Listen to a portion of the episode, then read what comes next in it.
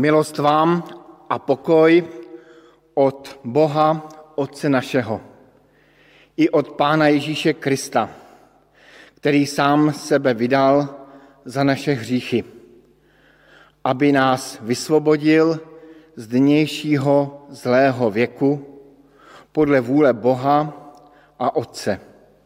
Jemu buď sláva na věky věků. Amen.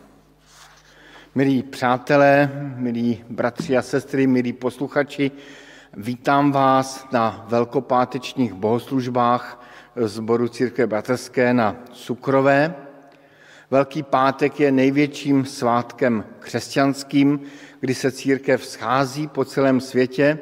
My se nescházíme, ale scházíme se u obrazovek spojení aspoň takto přes vysílání a tímto vás zdravím i o Velkém pátku a přeji požehnané prožití tohoto svátečního dne. Dnešní bohoslužby jsme připravili společně se sborem Církve Batecké vo svatom Juru a tak se budeme společně tady střídat a bude to takové společné dílo k oslavě Boží, k oslavě toho, co pro nás Pán Bůh udělal na Velký pátek a potom i na neděli vzkříšení.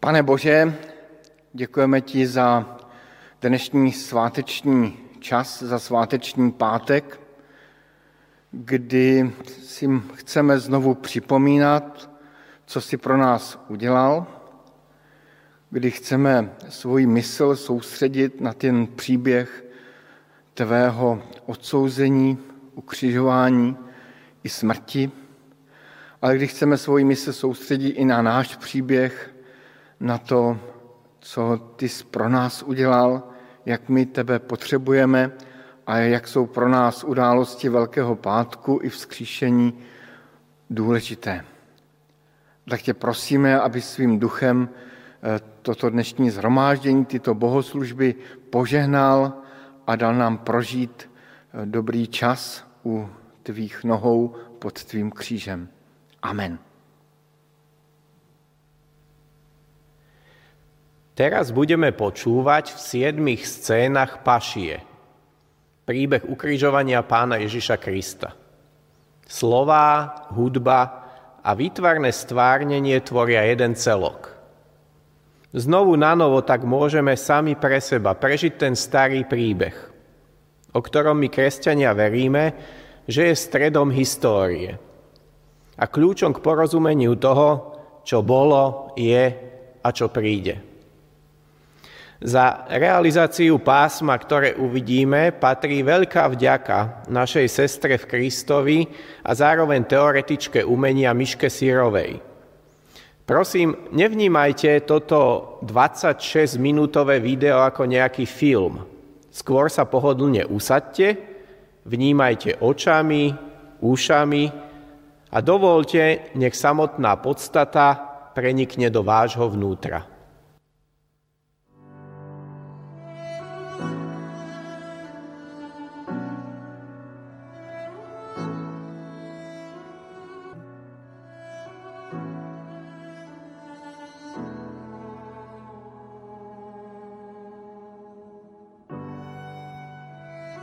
Pripravili veľkonočného baránka.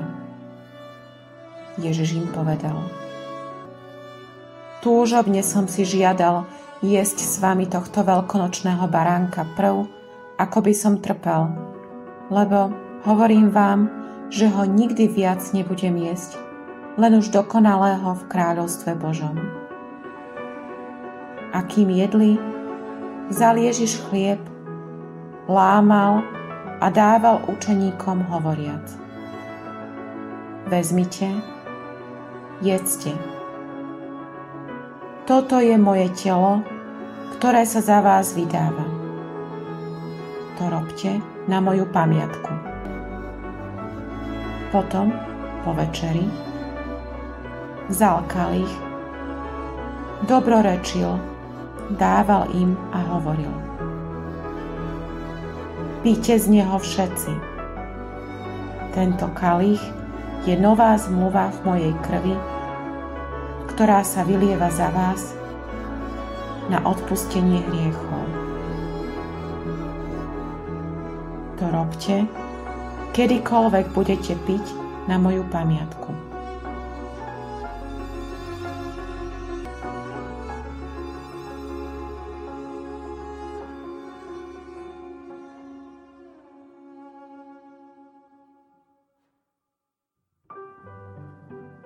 Keď to Ježiš povedal, zachvel sa v duchu a dosvedčil. Hovorím vám, jeden z vás ma zradí. Učeníci sa pozreli v rozpakoch jeden na druhého, o kom to hovorí. Pane, kto je to? A Ježiš odpovedal. Ten, komu podám namočenú skivu. Potom namočil skivu, vzal ju a podal Judášovi. Ježiš mu povedal, čo chceš urobiť, urob čím skôr. On si vzal tú skivu a hneď vyšiel von a bola noc.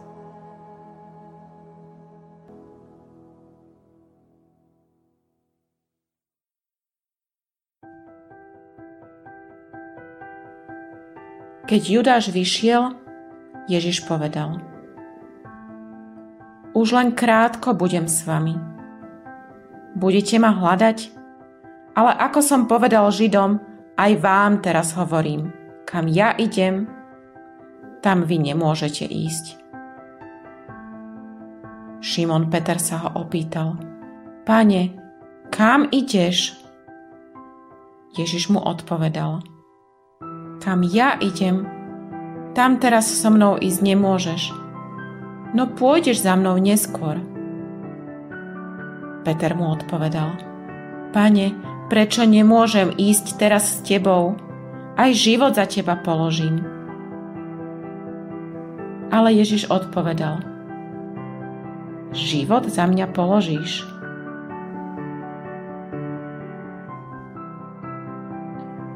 Kohút ešte ani nezaspieva a ty ma tri razy zaprieš.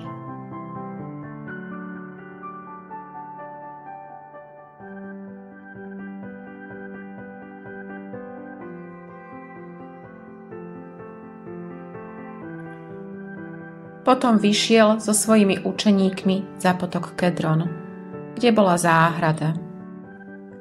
Vošiel do nej on i jeho učeníci. O tom mieste však vedel aj Judáš, jeho zradca, lebo Ježiš tam často chodieval so svojimi učeníkmi. Judáš vzal kohortu vojakov, sluhov, veľkňazov, farizejov a prišli tam s faklami, lampášmi a zbraňami. No Ježiš, pretože vedel o všetkom, čo sa malo s ním stať, podišiel a opýtal sa ich. Koho hľadáte? Odpovedali mu. Ježiša Nazareckého. On im povedal. Ja som. Len čo im Ježiš povedal, ja som, cúvli a padli na zem. Znova sa ich teda opýtal. Koho hľadáte? Odpovedali Ježiša Nazareckého. Ježiš odpovedal. Povedal som vám, ja som. Ak teda mňa hľadáte, týchto nechajte odísť.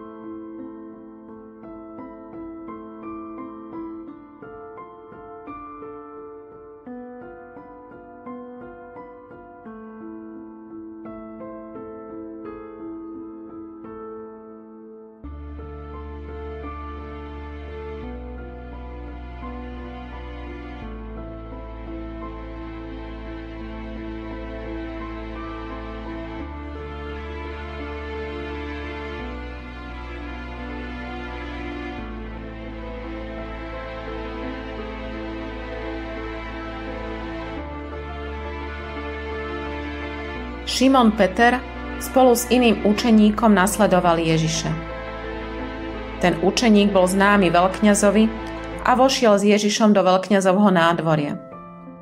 Peter však stál vonku pri dverách. Potom ten druhý učeník, ktorý bol veľkňazov známy, vyšiel, prehovoril s vrátničkou a voviedol Petra. Tu vrátnička povedala Petrovi. Nie si aj ty jeden z učeníkov toho človeka? Peter odpovedal. Nie som. Stáli tam aj sluhovia a pomocníci, ktorí si nakládli oheň a zohrievali sa, lebo bolo chladno. Bol tam aj Peter a zohrieval sa. Aj Šimon Peter stál a zohrieval sa a opýtali sa ho – nie si aj ty jeden z jeho učeníkov?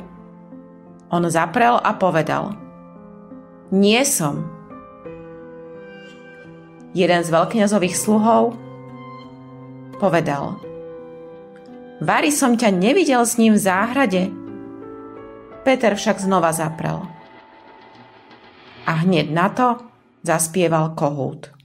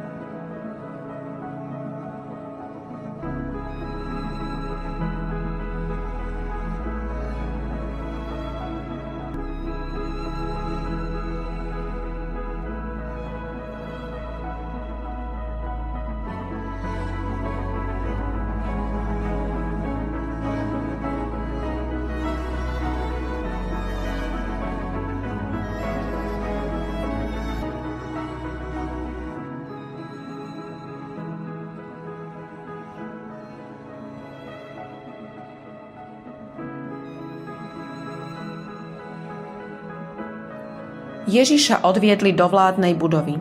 Bolo včas ráno, oni však nevošli do vládnej budovy. Pilát teda vyšiel von k ním a opýtal sa. Akú žalobu vznášate proti tomuto človeku? Odpovedali mu. Keby nebol zločincom, nevydávali by sme ti ho. Pilát im odpovedal. Vezmite si ho vy a súďte podľa svojho zákona. Pilát teda opäť vošiel do vládnej budovy, predvolal si Ježiša a opýtal sa ho. Ty si kráľ Židov? Ježiš odpovedal. Hovoríš to sám od seba?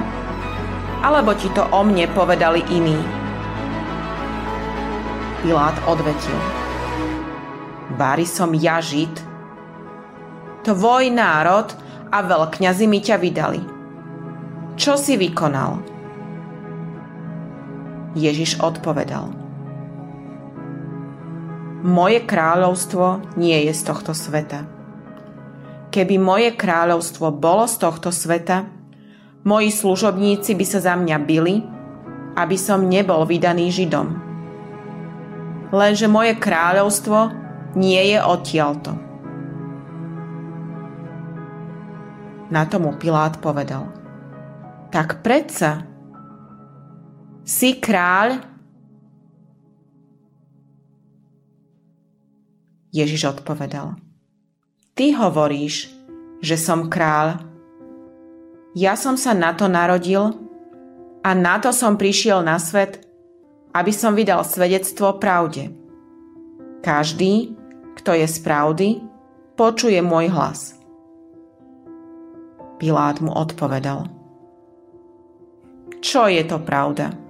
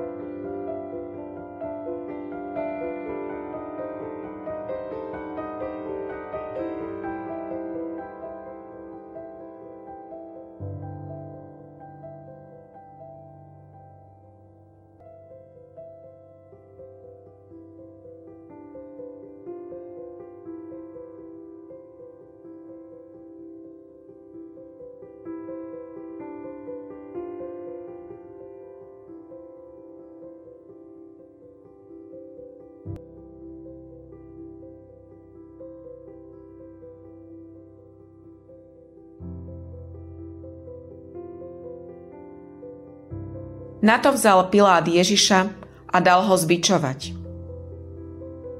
Vojaci uplietli strenia korunu a položili ju Ježišovi na hlavu, obliekli ho do purpurového plášťa, prichádzali k nemu a hovorili Buď pozdravený, kráľ Židov.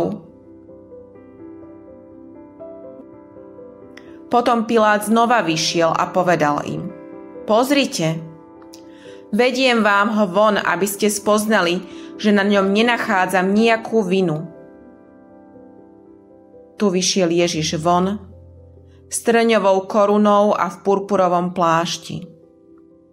Pilát im povedal. Hľa, človek. Len čo ho veľkňazi a ich sluhovia zazreli, kričali. Ukrižuj ho! Ukrižuj! Pilát im povedal. Vezmite si ho vy a vy ho ukrižujte, lebo ja na ňom nenachádzam vinu. Židia mu odpovedali. My máme zákon a podľa toho zákona musí zomrieť, lebo sa vydával za Božieho syna. Keď to Pilát počul, ešte viac sa vyľakal. Znova vošiel do vládnej budovy a povedal Ježišovi. Odkiaľ si? Ale Ježiš mu neodpovedal.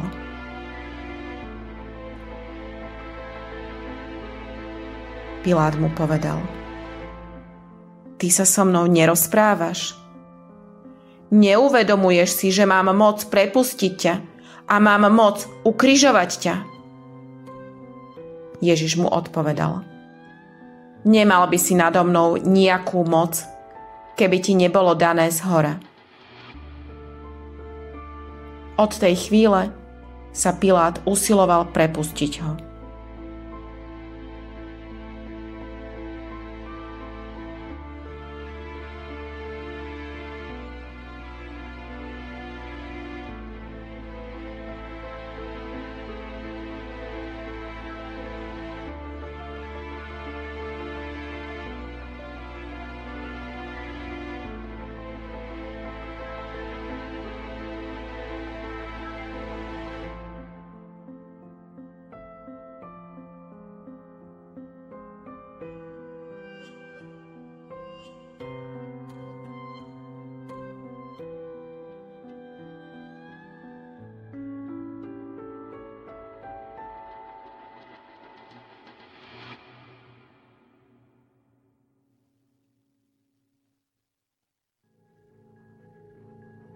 Prehovoril k Židom.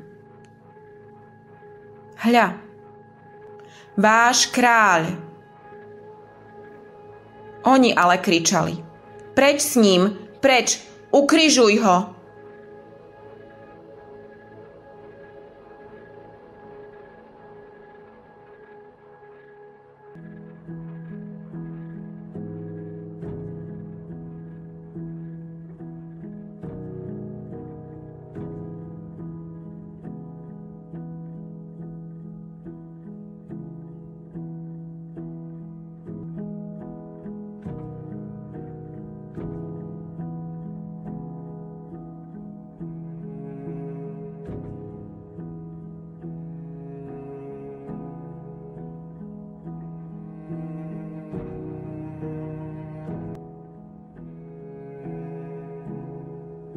Niesol si kríž a šiel na miesto, nazývané lepka po hebrejsky Golgota.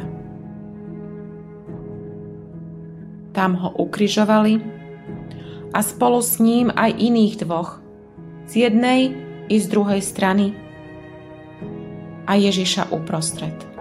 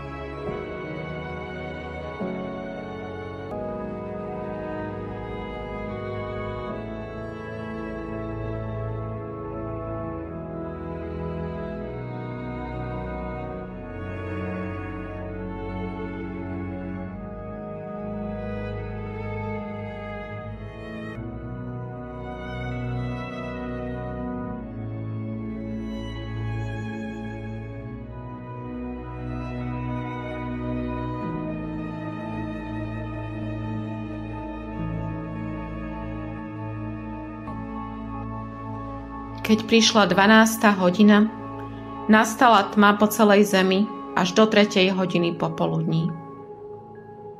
Slnko sa zatmilo a o 3. hodine zvolal Ježiš silným hlasom. Bože môj, Bože môj, prečo si ma opustil?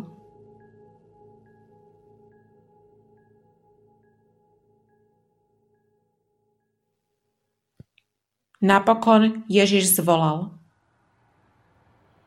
Dokonané. Otče, do Tvojich rúk porúčam svojho ducha. A keď to povedal, naklonil hlavu a odovzdal ducha Bohu.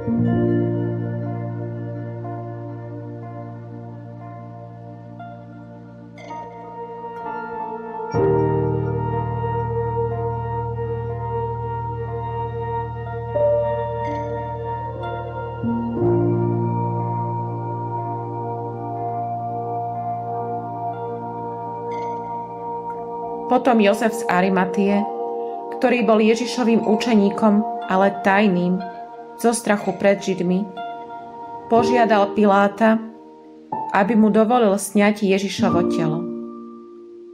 Pilát dovolil. Šiel teda a sňal jeho telo. Prišiel aj Nikodém, ten, čo poprvý raz navštívil Ježiša v noci a priniesol asi 100 libier mirhy zmiešanej s alou. Zali Ježišovo telo, zavinuli ho aj s voňavými látkami do plachiet, ako je u Židov zvykom pochovávať.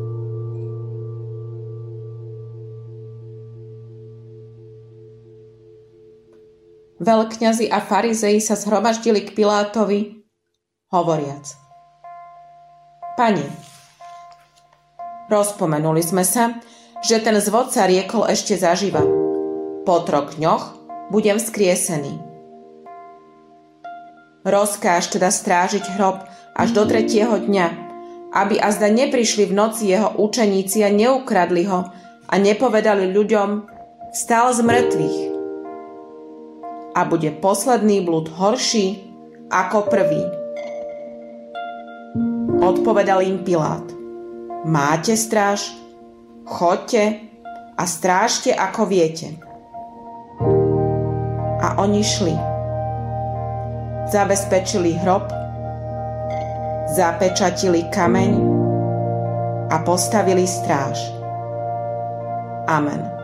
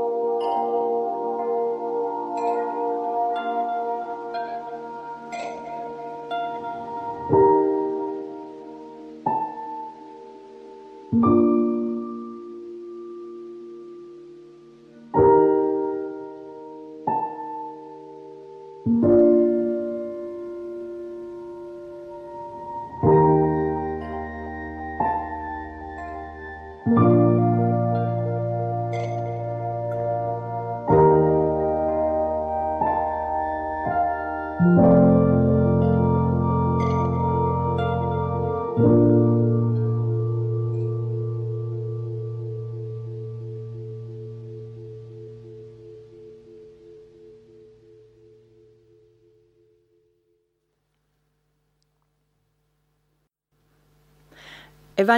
podľa Jána, kapitola 18, verše 36 až 37.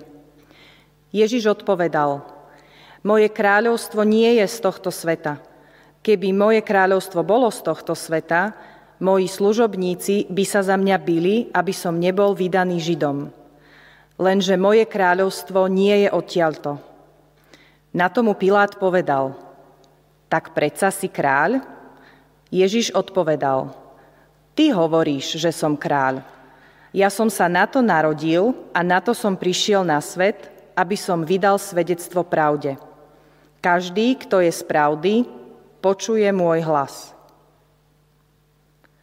Evangelium podľa Jána, kapitola 19, verše 28 až 30. Potom, keďže Ježiš vedel, že je už všetko dokonané, povedal, aby sa splnilo písmo. Som smedný. Bola tam nádoba plná octu. Nastokli teda špongiu nasiaknutú octom na izopovú palicu a podali mu ju k ústam. Keď Ježiš okúsil ocot, povedal, je dokonané. Naklonil hlavu a odovzdal ducha. Prvý list Korintianom, kapitola 1, verše 18 až 25. Veď slovo o kríži je bláznostvom pre tých, čo sú na ceste k záhube, nám však, ktorí smerujeme k spáse, je Božou mocou. Veď je napísané, zmarím múdrosť múdrych a rozumnosť rozumných zničím. Kde je múdry? Kde je zákonník? Kde rečník tohto veku? Neobrátil azda Boh múdrosť tohto sveta na bláznostvo? Pretože svet s prejavou Božej múdrosti nepoznal Boha svojou múdrosťou, zapáčilo sa Bohu zachrániť bláznostvom tejto zvesti tých, ktorí veria. Židia totiž žiadajú znamenia a Gréci hľadajú múdrosť. My však hlásame Krista ukrižovaného. Pre Židov síce pohoršenie a pohanov bláznostvo, ale pre povolaných, tak Židov ako aj Grékov, Krista, Božiu moc a Božiu múdrosť. Božie bláznostvo je totiž múdrejšie ako ľudia a Božia slabosť silnejšia ako ľudia.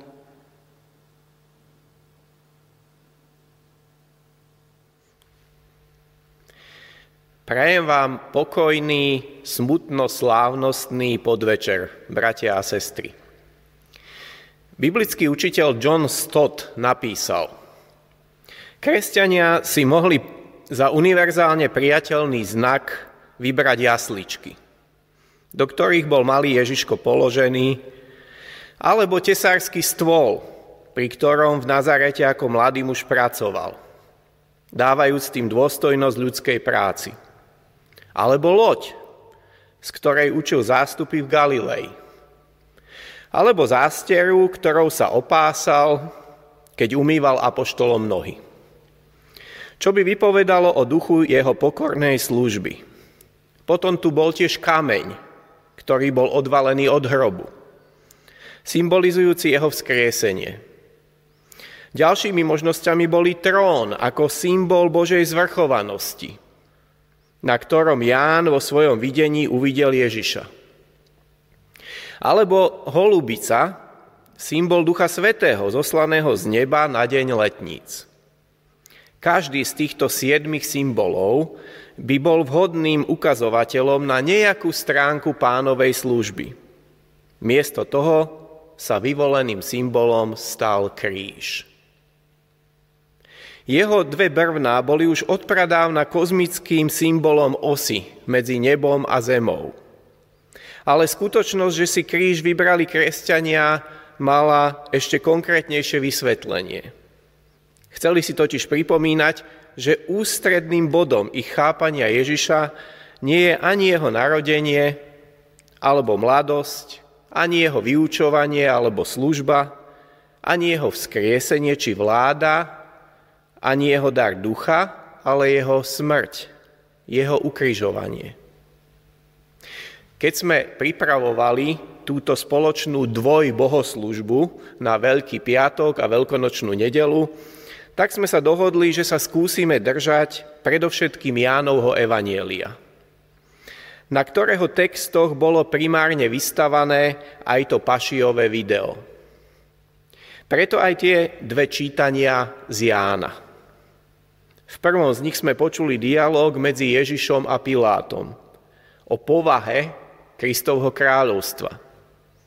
No a v druhom čítaní o tom, že Ježiš vedel, že je už všetko dokonané a tak aj povedal, je dokonané. Keď som sa však modlil za slovo na Veľký piatok, vnímal som, že mám prepojiť tie Jánovské texty aj s Pavlovým pohľadom na kríž. Preto to tretie čítanie z Pavlovho listu Korinským, venované práve slovu o kríži. Jánovo evanielium je v mnohom písané inak ako synoptické. Napriek tomu, že evanielium podľa Matúša predstavuje Ježiša ako kráľa, práve v Jánových pašiách vidíme asi najzretelnejšie prepojenie medzi Ježišovým krížom a kráľovstvom. Boží syn má korunu, ale je strnia. Už úvod Jánových paší v Gecemánskej záhrade v 18. kapitole začína silne. No Ježiš, pretože vedel o všetkom, čo sa malo s ním stať, podišiel a opýtal sa ich, koho hľadáte? Odpovedali mu Ježiša Nazareckého. On im povedal, ja som. A Judáš, jeho zradca, bol s nimi.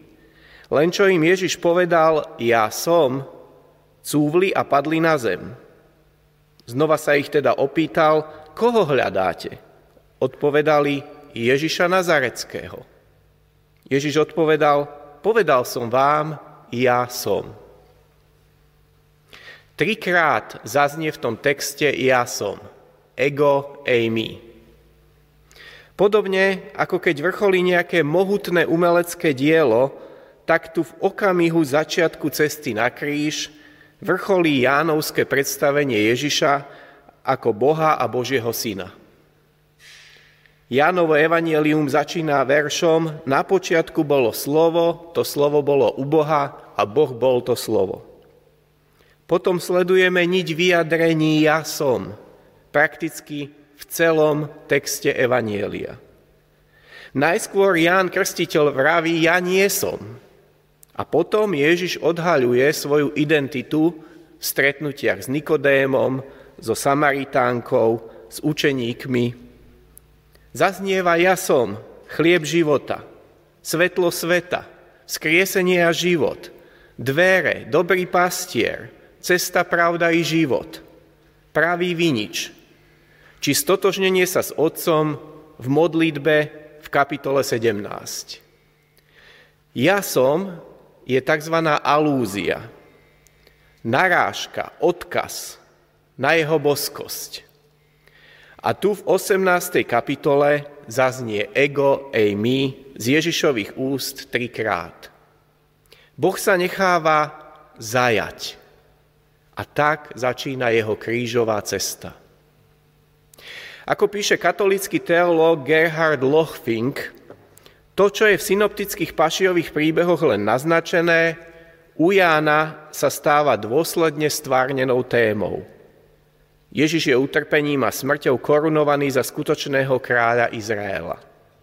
Kríž samotný je povýšením a oslávením. Z dialogu s Pilátom, ktorého časť sme čítali, a tiež z ďalších dejov, ktoré zachytáva Ján, idú až zimomriavky z prepojenia v úvodzovkách bezmocného a neskôr ukrižovaného práve s kráľovstvom a mocou. Jeho kráľovstvo nie je z tohto sveta.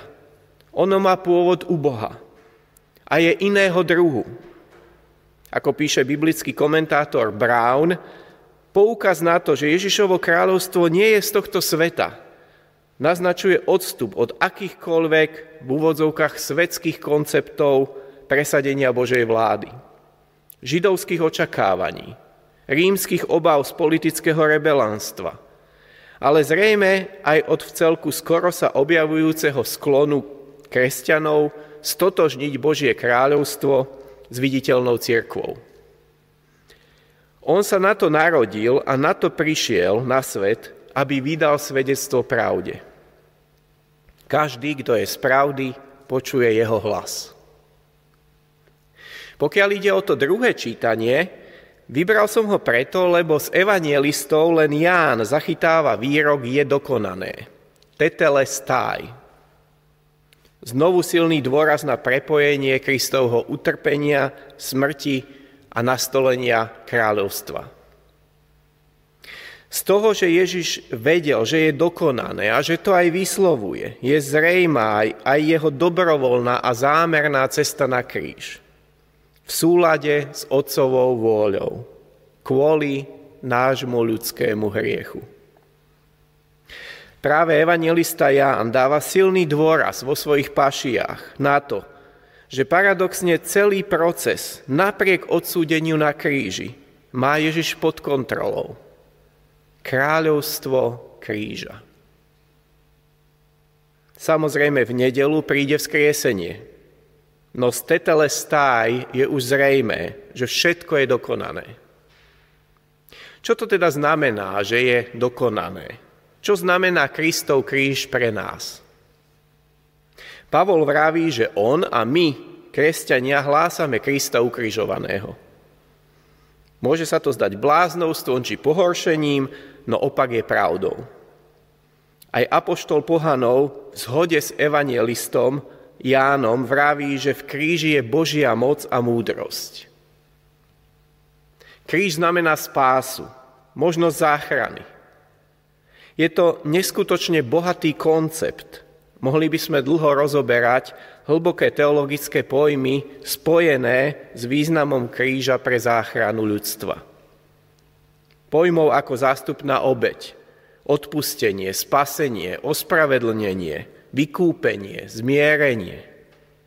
Toto všetko bolo Kristovou smrťou a následným skriesením dokonané. Na kríži je vlastne postavené všetko to dobré, čo sa s kresťanstvom za posledných 2000 rokov spája. Celá nová zmluva, nová entita s názvom církev, životy premenené vierou v ukrižovaného a vzkrieseného Krista. A množstvo ďalšieho, čo si dnes už ako spoločnosť ani poriadne neuvedomujeme. Táto centrálna udalosť kresťanstva sa odzrkadluje tak v našom kázaní a zvestovaní, ako aj v sviatostiach. Krst je iniciačný rituál, ktorým sa človek konvertita stotožňuje s Kristovou zástupnou smrťou na kríži. Večera pánova je neustálým pripomínaním si toho, že Ježišova krv a jeho telo boli obetované za naše hriechy. Jednoducho bez kríža nie je kresťanstvo. Aj dnes sú rôzne kvázi kresťanské teórie používajúce Bibliu no snažiace sa v podstate obísť kríž. Tu by sme mohli hovoriť napríklad o tzv. evanieliu prosperity, alebo o v poslednom čase veľmi populárnom s človekom v strede stojacom deistickom, terapeutickom tzv. kresťanstve. Kríž tiež obchádza e, v niektorých kruhoch kresťan, e, kresťanov populárna viera v postupný morálny progres ľudstva počas histórie. Kríž nejde ruka v ruke ani s kresťanstvom ako primárne vlastníctvom politickej moci a agendy. Či s kresťanmi, ktorí sa povyšujú nad ostatných len kvôli tomu, že majú akúsi správnu životnú filozofiu. No jednoducho pokusy obísť utrpenie, smrť a kríž končia nakoniec z dlhodobej perspektívy mimo Krista. Páči sa mi, ako John Stott v knihe Kristov kríž píše o troch rozhodovaniach, ktoré konal Ježiš, jeho učeníci a ktoré sú aj každodenne pred nami počas nášho života. Nech už sme ktokoľvek a robíme čokoľvek. Rozhodujeme sa medzi sebectvom a obetavosťou medzi mocou a službou a medzi pohodlím a ochotou trpieť či zapierať seba samého. Kedy inokedy za posledných 30 rokov nám tieto myšlienky kríža môžu byť bližšie ako práve počas uplynulých 14 mesiacov. V Prahe na Staromáku pribudlo nedávno na zemi 25 tisíc kriedov nasprejovaných krížov na pamiatku dovtedajšieho počtu obetí covidu v Čechách aj medzi vami, ktorí sledujete túto veľkopiatočnú bohoslužbu. Je viacero tých, ktorí ste počas pandémie stratili svojich blízkych či priateľov. Bolestné a ťažké. No tiež vďaka tomu, že na Kristovom kríži bolo všetko dokonané, môžeme mať aj my spolu s vami nádej, že sa s našimi blízkymi znovu stretneme tam na druhej strane s Kristom, našim kráľom a vykupiteľom. Jednoducho Ježiš je kráľ, no jeho kráľovanie vedie cez kríž. Toto mal na mysli, keď hovoril s Pilátom. Kričiaci židovský dáv nakoniec odmietne svojho kráľa a Mesiáša a Pilátovi odpovie, my nemáme kráľa, iba cisára. Paradox je teda dovršený, keď nad ukrižovaným vysí nápis Ježiš Nazarecký, král židovský. Verím však, že väčšina z vás, ktorí práve sledujete túto bohoslužbu, rozumiete, čo to znamená kráľovstvo kríža, kráľovstvo pravdy. Predpokladám, že podobne ako mňa, aj vás práve viera v Mesiáša, kráľa, niesla cez tie posledné, často chladné, zimné, tmavé a veľakrát utrápené dni a týždne. Mám teraz v mysli pred sebou tváre viacerých konkrétnych ľudí, ktorých som sa v tomto čase snažil nejakým spôsobom osobne a duchovne doprevádzať. Väčšinou len online, onlineovo, napriek tomu, že prechádzali ťažkými, mentálnymi, vzťahovými, zdravotnými či finančnými ťažkosťami. Často som si vravel, aj za tohoto človeka si ty kráľu zomieral na Golgotskom kríži. Ak ste pozorne sledovali farby v dnešnom videu, zachytili ste postupné stmavovanie obrazu – od čistej vody, žltej a oranžovej teplej farby, cez zelenú, hnedú, červenú, modrú, fialovú, až po modrosivú a čiernu. No na konci, akoby drobné, maličké, biele bodky, hviezdičky. Hviezdičky nádeje. Je piatok, no my dúfame, že príde aj nedela. Amen.